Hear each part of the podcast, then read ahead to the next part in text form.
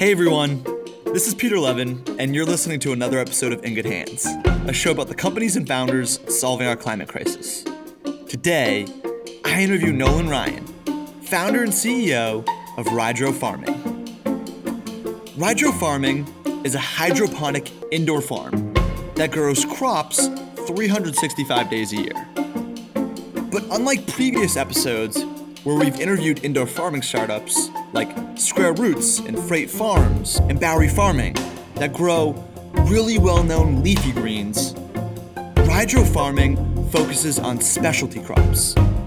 And the key difference between leafy greens and specialty crops is that these specialty crops are much harder to grow. The prime environment required to grow these crops happens only a few months out of the year, and if you aren't located in those environments, typically what happens is these specialty crops just end up getting wiped from that particular geography. And so in the episode, Nolan and I would discuss how exactly he arrived at the eureka moment for Rydro Farming, why specialty crops are so much more challenging to grow than typical leafy greens, how tomatoes have become his flagship product, the opportunity to provide specialty crops like heirloom tomatoes three hundred sixty-five days a year to restaurants and consumers inside of cities, directly inside of cities, and lastly, the moonshot opportunity for a company like Rydro Farming. So without further ado, I hope you enjoyed this conversation with Nolan Ryan, founder and C E O of Rydro Farming. Nolan, welcome to the show. Thank you very much, Peter. This is great. Uh, I'm really excited to be here. I appreciate it. Nolan, let's start with the basics. What is Rydro Farming? Yeah, so Rydro Farming is an indoor hydroponic farm that specializes in heirloom vine crops and specialty produce, and, and we grow those in converted commercial real estate assets. So that's the, I guess, the general synopsis of what the company is and what we do. Nice. When I first learned about what you're working on from a mutual friend of ours, he started giving me just a little bit of background around how Rydro Farming differs from some of the other vertical farming startups in the world. And we've had several on the show today that focus on a specific set of crops. And from what I understand, Rydro Farming differs in a few ways. If, if if you can, let's start macro around the state of vertical farming and then how Rydro Farming fits into that picture. Yeah, so I guess I just a broad general macro level. An, an indoor hydroponic farm differs from traditional farming and, and even greenhouse farming in a lot of different ways, mostly with the equipment and the technology that we use in controlling the growth processes and the variables in the environment to get the highest production out of the plants.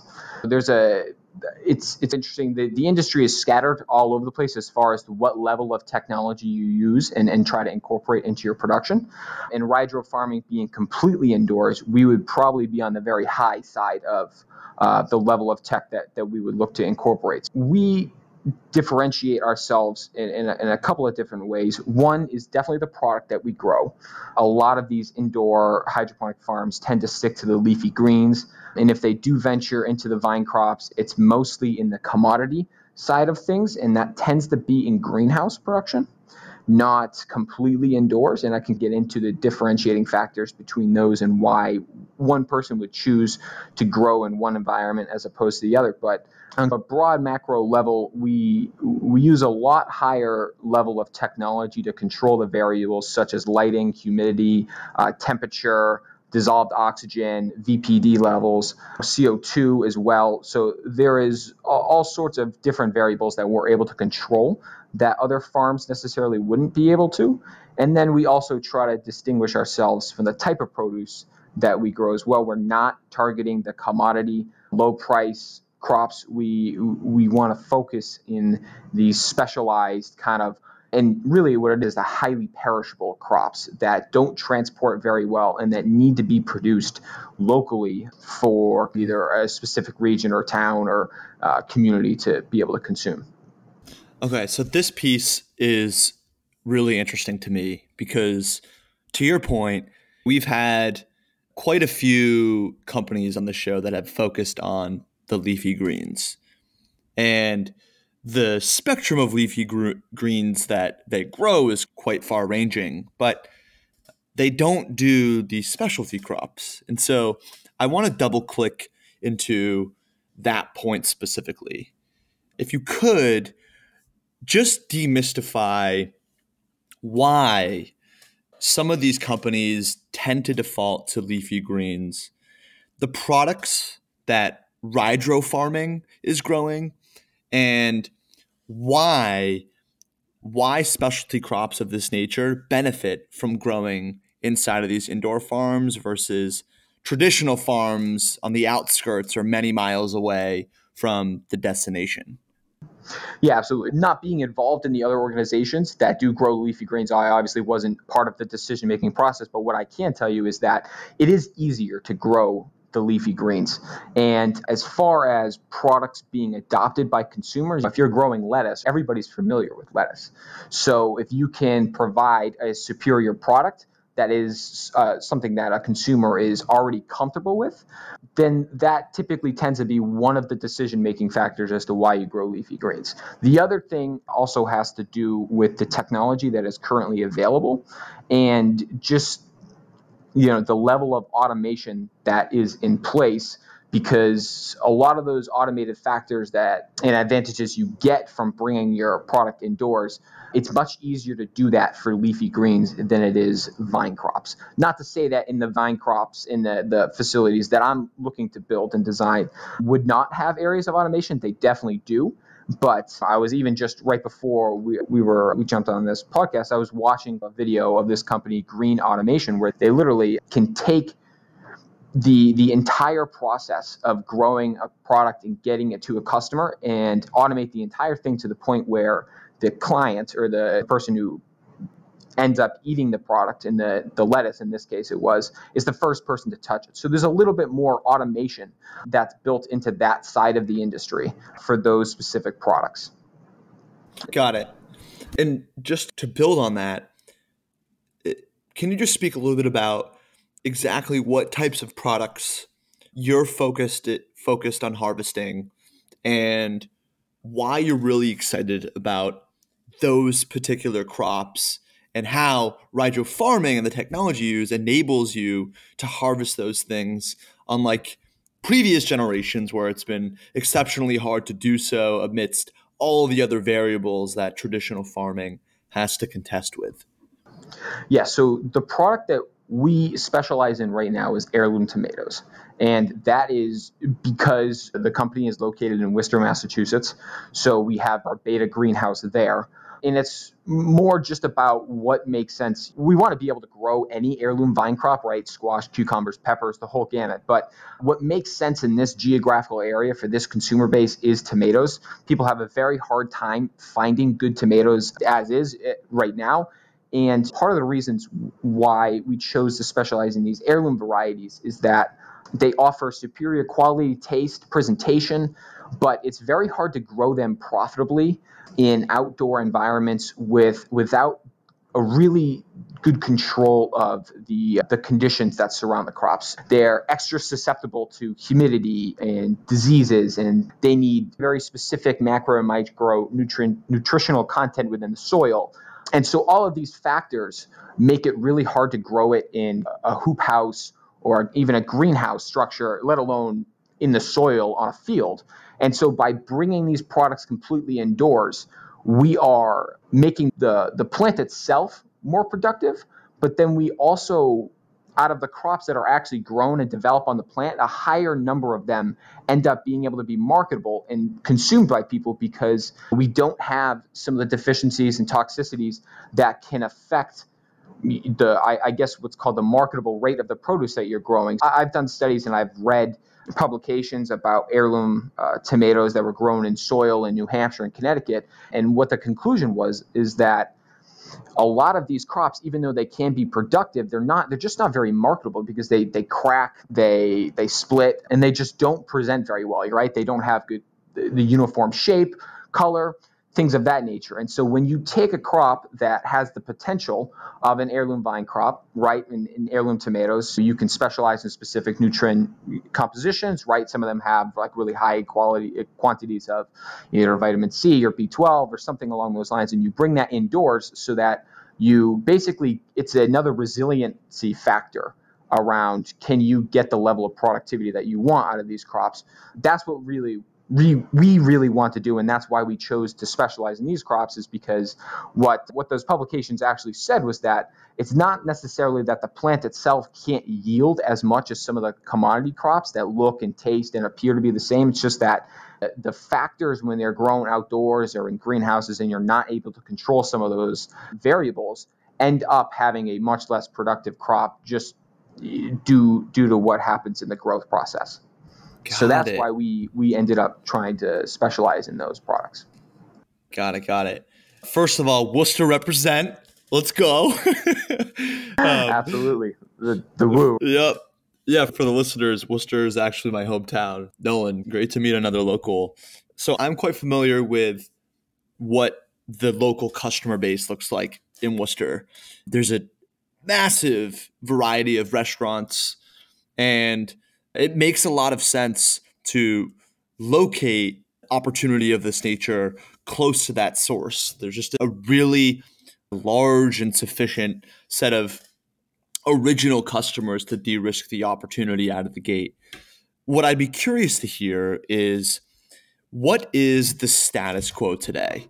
Where are these restaurants and these grocers getting most of their heirloom tomatoes? And I think what will be helpful as customers hear this is, I mean, as listeners hear this, is it really just paints a picture of, A, how Rydro Farming is going to start coexisting in the world of food, but also really how large of a step function improvement it is over potentially driving, transporting tomatoes, however many miles, probably having to put some type of pesticide or something of that nature on top of it so that it can maintain some of the characteristics you were discussing. But paint a picture of the comp between what the status quo is today and how Rydro Farming competes versus what the default is. Yeah, so as of right now, the if you want heirloom tomatoes in Massachusetts, you really only have about two months to be able to get them. It's really July and August. And that's just because, going back to the point that I made earlier, these crops don't transport, right? Their their skin is thin, and they they can't travel the distances that farms that could produce them in either hoop houses or outdoors or greenhouses would need them to travel to make them available on the market on a year-round basis. So right now, if you want these products, you're basically locked into a two-month kind of window of time. And on top of that, you have to, you don't know how, what the practices are about the farms. And it's, it comes from a hodgepodge of kind of local soil farms. Those are really the only farms right now that, that grow these crops consistently, or at least when I say consistently, what I mean is every year during those two period, two months, they'll offer those crops. We are actually able to offer this product on a year-round basis, which I think is a really important distinguishing factor for us, because what that enables us to do is not only are we able to grow steady and consistent demand for our product, but it gives us the the ability to have consistent pricing as well, which I think is really important too, because you see these huge swings in the, the price of produce depending on the month, and it's because they're not available during other times of the year. And obviously the demand goes up for them when they are available, and people recognize that they can only get good quality heirloom tomatoes during that July and August month, so they're willing to pay, honestly, quite a lot for these crops. And what we want to do is just make it more accessible on a year-round basis, and also shed, I guess, some light into the fact that there are other crops out there, right? I think when everybody thinks of a tomato, they think of just uh, the standard red round tomato, and there's really, honestly, a lot of different varieties that you can choose from and, and choose to incorporate into your food. Uh, it's just most people aren't willing to to try it during that the, the, either the two months or they're just not very familiar with it because it's only there for a, a really short period of time. So that's what we're trying to do, is we're trying to to be able to provide people access to these crops grown, again, to your point, in a healthier format too, right? We're bringing this completely indoors, so we don't need any pesticides or insecticides. We don't, we won't do any spraying or anything like that. It's a very holistic process to grow these crops and then provide them on a consistent basis year round so that people can have access to better quality and better tasting food. Wow. And for the remaining ten months, are restaurants just uh, removing any item or just removing tomatoes from the list of entrees that they make available, or are they sourcing these from other parts of the country in order to make sure they can continue to deliver on those specific items? Most of them just remove them because it, it, it depends on the dish, right? If the, a good example is a caprese salad, right? A lot of the flavor and, and the why somebody would order a caprese salad usually is for the tomatoes that can, you know, add a significant amount of flavor and nutrients to that dish. When you don't have what's called a vine-ripened crop, which is a crop that's able to mature while it's on the vine, when you look at the physiology and development of these products or the, these crops, tomatoes specifically, ninety percent of the flavor and the nutrients comes within the last ten days of that crop being on the vine. So if you pick it before that period of time, you're really missing out on a substantial amount, a substantial amount of, I guess, two of what I would say the biggest marketable features of the produce is how it tastes and what are the health benefits from it. So a lot of these restaurants and, and companies, they they scrap those dishes because they don't feel confident enough in being able to put their name next to a dish that has, honestly, a, a greenhouse gas tomato, which if you look at the supply chain of how some of these tomatoes is, they're picked and they're picked and they're shipped, and then they're actually put into chambers filled with ethanol gas that changes the pigmentation of them so that they appear red. It's an artificial ripening process, and then they're sent to the supermarkets. They're picked green, they're shipped, and then they're artificially ripened, and then they're put out for display. So if you're a chef and you take a lot of pride in the, your creations and your dishes, you don't want those products to represent your work. You want something that fully represents the flavor and the nutrients and, I guess, the experience of the dish that you're trying to to give to your clients. So I guess uh, short answer is that, yeah, most of them do just scrap these products and scrap the dishes that they, they offer because they, they just don't have enough trust and faith in the quality of these products. And again, it's you can't do that supply chain process with these highly perishable tomatoes. They just don't, they don't transport well, crack, the spoilage rates are too high. These heirloom tomatoes are not grown on a year-round basis. Wow. Yeah, I remember when when we had Tobias on from Square Roots, he was telling us a bit about how they think about what types of leafy greens to support, the different inputs they use to program and prime the climates to make sure that the greens can grow to their purest, kind of fullest potential. But then to your point, like when it comes to this flavor profile, he was telling me that uh, I think it was broc- the broccoli was the example he used. Every additional day that a broccoli is either transported from the source to their selling destination or the household, and it isn't consumed, it loses virtually all of its flavor profile. So the value proposition for growing close to the, the source of consumption is just a factor more compelling than what the status quo is today.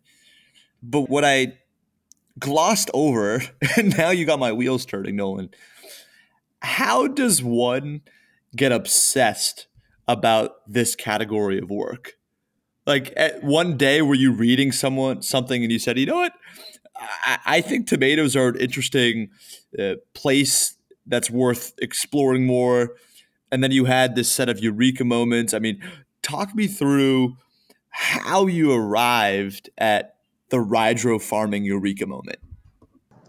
Yes, so that that's it's funny you ask. It's definitely a long process, and it didn't happen overnight. And there was uh, a bunch of iterations of the business plan and where I wanted to take this. But it originally actually all started from a school project that I had my freshman year of college, which was, I think a lot of universities do this. They tell their, their students to come up with a business plan that helps the local community and can create jobs and has a positive externality on, I, I, I guess, the economy and, and the people that would either consume their products or live in the area.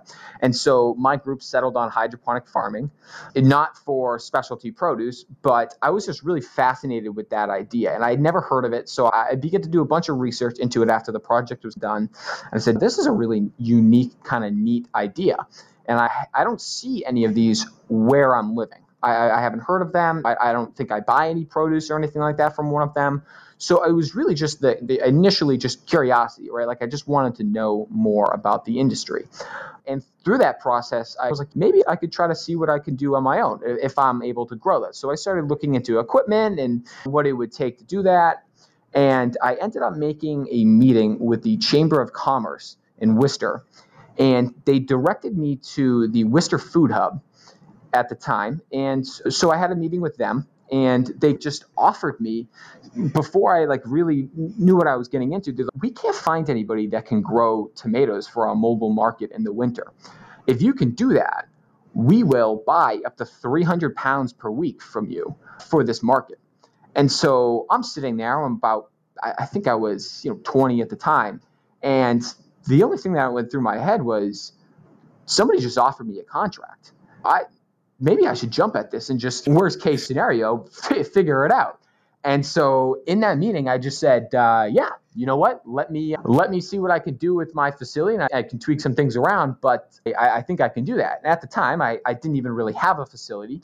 But I went home and I actually convinced my parents that if I graduated college early, I could take the money that I would have spent on tuition and that I could use it to purchase some of this equipment. To, to to basically build my own indoor farm. What I ended up doing is I've converted a barn into kind of a, or a portion of a barn into kind of a beta indoor farm. So I built the farm from the ground up. I put all the walls, the, the ceiling, every, pretty much everything that goes into the farm. I built it pretty much on my own uh, with the help of my girlfriend, who is fantastic as well. But, and then I just started growing. And at first, I hedged my bets. I I wasn't sure. I, I spoke to somebody actually from Am Hydro Company, and they were like, if you're growing tomatoes indoors, you got to really make sure you know what you're doing. So I grew basil, cilantro, and tomatoes. And as soon as the tomatoes came in, and I knew that I could successfully get that crop to uh, produce fruit, I scrapped all the basil and cilantro and just went full-blown into the tomatoes. And so I ended up growing beefsteak tomatoes for fourteen months straight. And that was my introduction into how do you grow hydroponically. I knew internally that I would probably have to raise money for this idea and that it's a very capitally intensive business. And I knew that there was just no shot that I would be able to convince someone to give me the amount of money that I probably would need to go out and build a commercial grade facility if I didn't grow products myself and understand that process. And so what I really used is that the, this beta farm as a self-taught experience of what is what does a toxicity look like? What does a deficiency look like? How do you measure pH, E C? I played around with enhancing carbon dioxide, things of that nature, adding nitrogen and during the earlier portion of the plant life and, you know, potassium towards the end to help the fruiting development. I guess it, it was in, in some ways just a hobby gone incredibly wild. And at the other time, I found it incredibly therapeutic to be able to grow these plants and to take them from the tiniest speck that was a seed and, and to grow them to ten, fifteen feet long or tall. The ceiling height of my facilities aren't ideal for this, but I, I make do with what I have. And so, yeah, so I guess that that's the, the iteration, the slow obsession of how do I, at first it was an idea, and then I kind of got an opportunity and I just said, you know what, I really think that I'm going to try to run with this and see what I can make out of this. And so that's where I'm at now. The feedback that I got from all the restaurants and the people that I sold my products to is that they love the beefsteak tomatoes, but I consistently was asked, if you can grow any of those specialty crops, the, the heirloom varieties, we'd be really interested in those. And so after the fourteen months of growing the beefsteaks, I took probably about a year, and I and I stepped back and I just really figured out, okay, like now I know how to grow. Now I know all of the all of that side of this business. How do I take this idea and a product that people want and commercialize it? And so that's what I've been doing for a year now. And I've actually planted, I have plants growing now that are the heirloom varieties. I guess that's the slow evolution and process of Rydro Farming, where it's been, and just how I really got into all of this. Uh, it was a lot of self-education. What an amazing story. I mean, really, you're tinkering on this idea, and this organization just hands you a contract. I mean, there's no better way to de-risk the leap into a venture of this nature than saying, hey, here's a customer out of the gate. Can you, can you fulfill the demand for us? Something that you said at the very top of the conversation around distressed assets is interesting to me. So in this scenario, you said that you retrofit a barn to grow the beef steak tomatoes. And longer term, my hunch is that's actually a core part of your strategy, is looking at these distressed assets inside of cities and repurposing them into indoor hydroponic farms. Talk to me about how you think about locating farms and the criteria for a distressed asset that you think could be a potential good fit for one of these farms. Yeah, so this is actually interesting for me, because when I came out of college, obviously the farm was not making enough money for me to live on. So what I ended up doing is I paired a lot of my interests, and I took a job as an industrial real estate specialist in the Worcester County area with a real estate firm called N A I Glickman, Cavago, and Jacobs. So essentially what I've been doing for the past almost two years now is helping people buy and purchase industrial real estate assets. And always in the back of my mind, whenever I walk into a building, is how would I convert this building into an indoor farm? And my my thesis is that, especially in the, some of these cities that had a lot of manufacturing areas and buildings and, and companies, is that as there's a turnover in in those companies, that there's going to be commercial real estate assets, specifically industrial. And I also think now big box retail has an opportunity as well to play a role in this, to be converted into indoor farms. I guess the thing that you look for in those is, one, for at least vine crops, is you want really great ceiling height, right? Some of these crops can last, I've heard for indoor farms that they can last up to twenty-four months, where you plant it and you grow and you continually harvest over a twenty-four month period of time. Typically in, in greenhouses, it's usually on a twelve month basis, but so you need really good ceiling height, because that crop just continues to stretch, stretch. So that's really an, an important factor as well. You obviously need good highway access to be able to ship your products. And then as well, I think for an important thing for Rydro Farming is visibility. And that's what actually appeals to me a lot about the big box retail, is that the way I envision this is somebody's driving down a highway and or, or driving down a main road. And, and the, the example that I use, and, and you'll probably be familiar with this because you're from the area, is the Auburn Mall. If you could take somewhere in that and put a farm in, people are going to be driving by that every single day. And if you see Rydro Farming on the front of what used to be a Sears or something like that, you're going to be curious as to what Rydro Farming is. And so I think that being able to convert buildings with high visibility and that aren't currently being used for either manufacturing or, or distribution is a significant advantage, both as far as a competitive advantage, right? Because we're so close to our clientele that where the transportation times are minimal, but also the visibility aspect of it, so that people can drive by every single day and say, hey, that's where I either buy my tomatoes, or hey, hopefully in the future, that's where I buy my squash, my peppers. So because I think that there has been a disconnect in our society around, you just go to the grocery store and you pick up food and you never see the farm and you never really even think about it. I'm sure some people don't even look at the label to see where it comes from or who grew it. And so I think that being able to get on people's radar and converting some of these assets and, and having that visibility aspect to it is a great uh, marketing advantage that we would have, because people are going to be driving by our farms all the time. And that kind of poses a question, and that raises the awareness of the business as well. Mm-hmm. Mm-hmm. So yeah, you definitely brought up a good point about connection to food. People go through the motions, they purchase the product, and really there's no consideration as to where the food originally came from.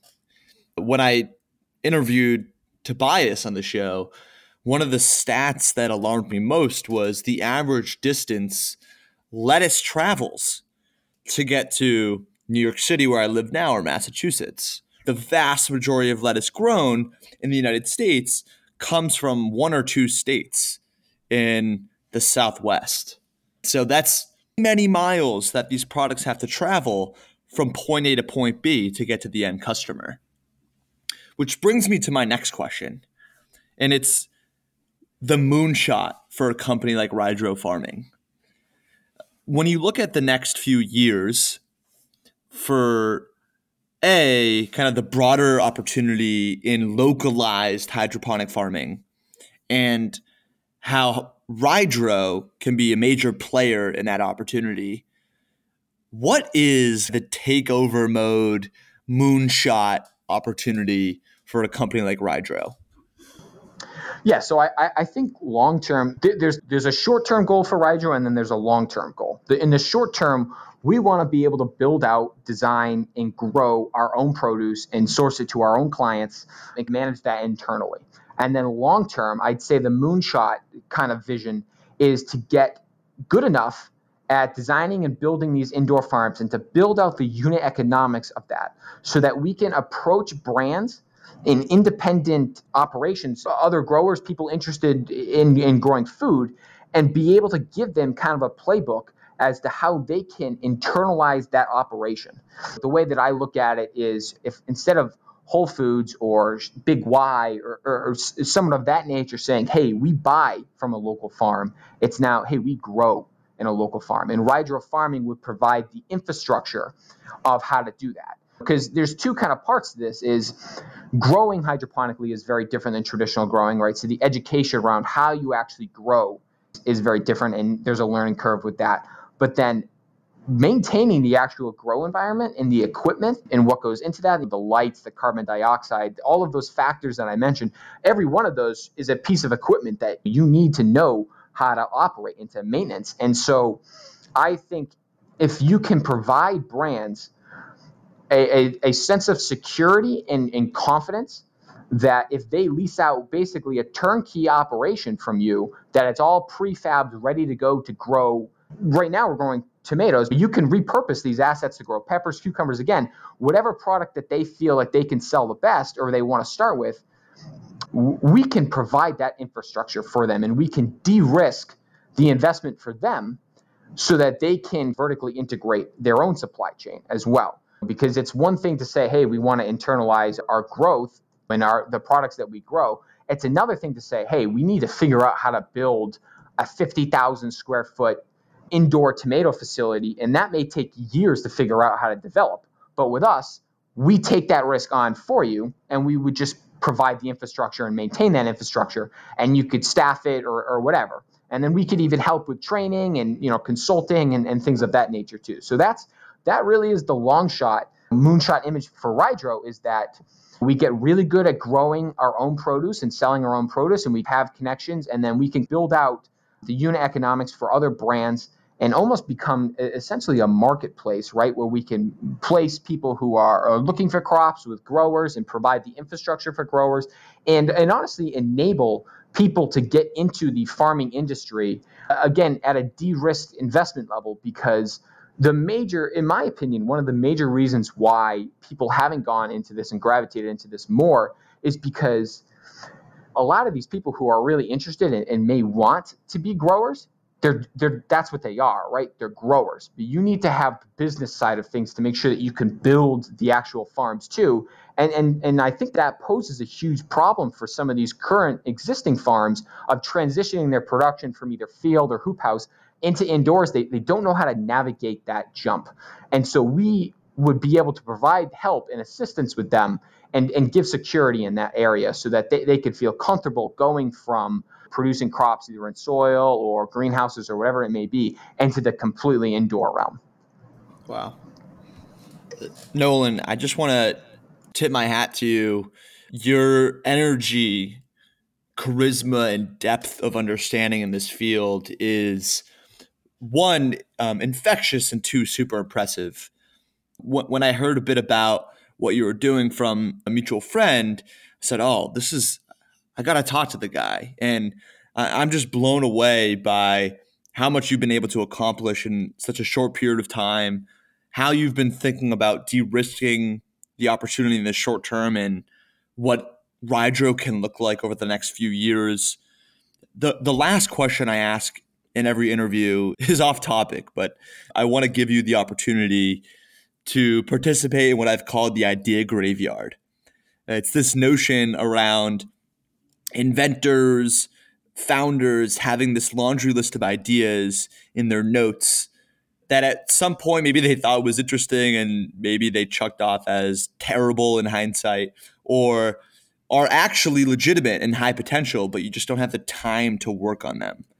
And so my question for you is, what are one of these ideas that you'd love to work on if you had the time to do, but for the time being is just rotting away in your idea graveyard?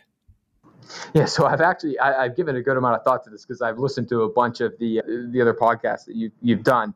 So I'd say my father is a professor at Becker College, and he constantly talks about the esports gaming type arena that they have there. And so one of my ideas that I've had is converting theaters into streaming parties and events. Whereas if you look at the infrastructure of a theater, it's going to be really hard to repurpose that into anything, right? or, or basically anything other than a live event involving media.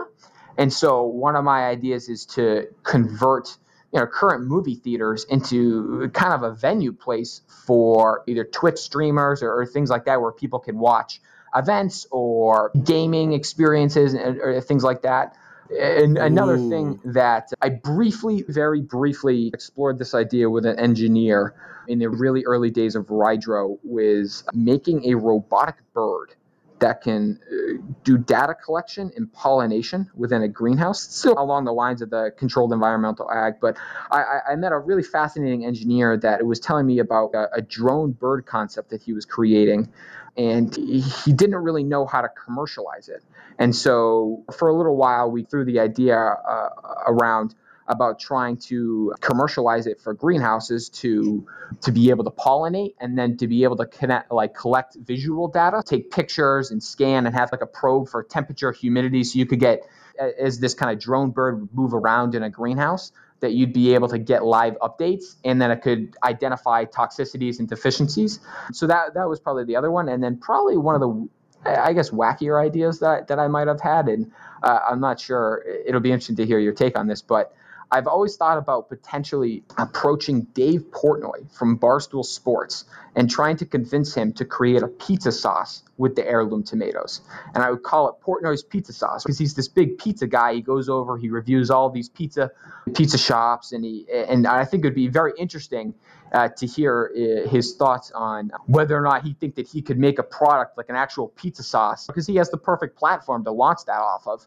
Uh, and he has a great following. Like we could make like mm-hmm. wacky purple tomato sauces and green tomato sauces and things like that. So I guess those are uh, some of the, the things sitting in my idea graveyard. Nolan, bring in the heat. I'm going to work backwards first. I think Portnoy's tomato sauce or pizza sauce is super interesting. Obviously, a clear fit to fit right into what he does.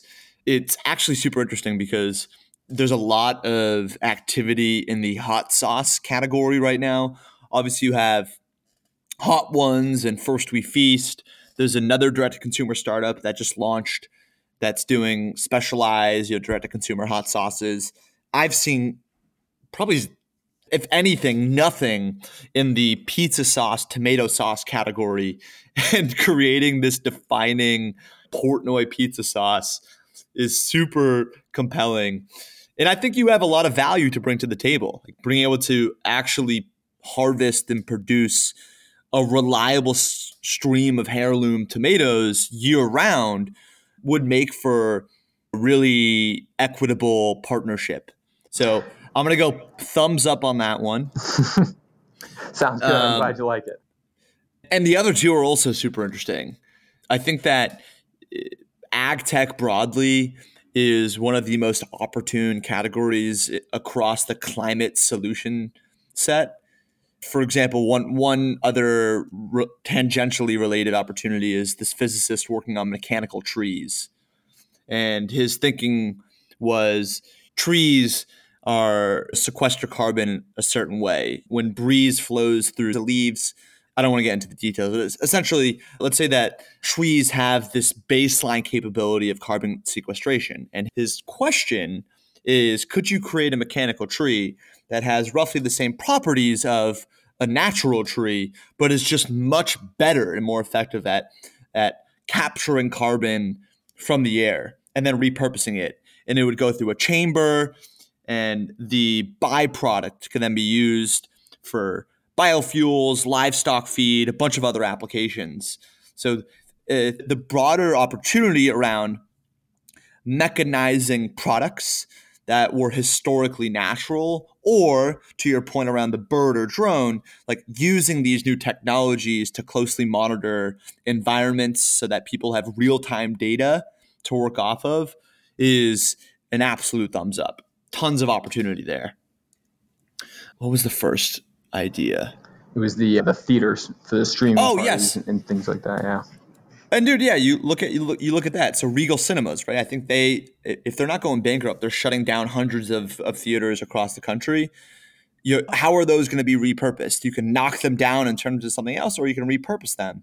And a theater is a great starting point to kick off these either streaming contests, competitions. The big thing I'm wondering there, obviously, let's assume that COVID gets solved and we can return to some semblance of normalcy.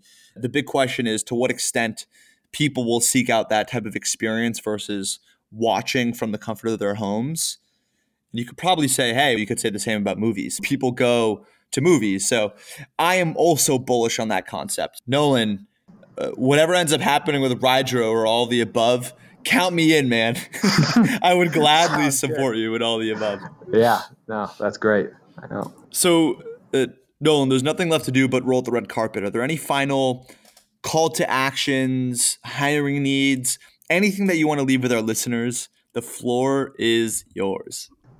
Yeah, I guess that I would say I'm currently in the process of opening kind of the, the seed round for my farm.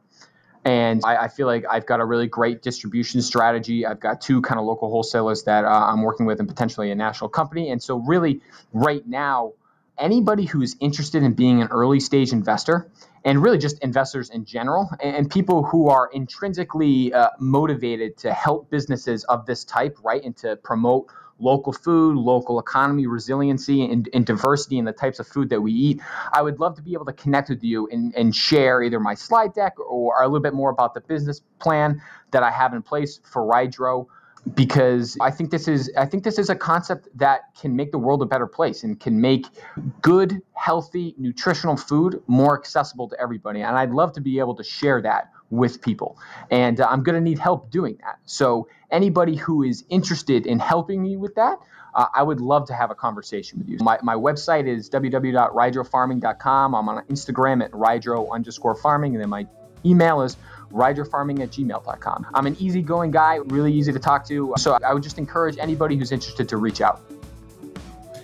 Nolan, congrats again on your early success. I wish you nothing but the best and immense amount of success. Thank you so much for coming on the show today. Thank you very much. It was a pleasure, Peter. I appreciate it. Hey there, you made it to the outro. Thank you so much for listening to today's episode. If you're new here, welcome. If you're a longtime listener, thank you so much. We're actively casting for new guests on our show. So if you have a rockstar founder or company in mind that's working on something cool, message me on Instagram at Peter A. Levin, or email us, hello at ingoodhands.us. Thank you so much again, and look forward to bringing you another new episode next Tuesday.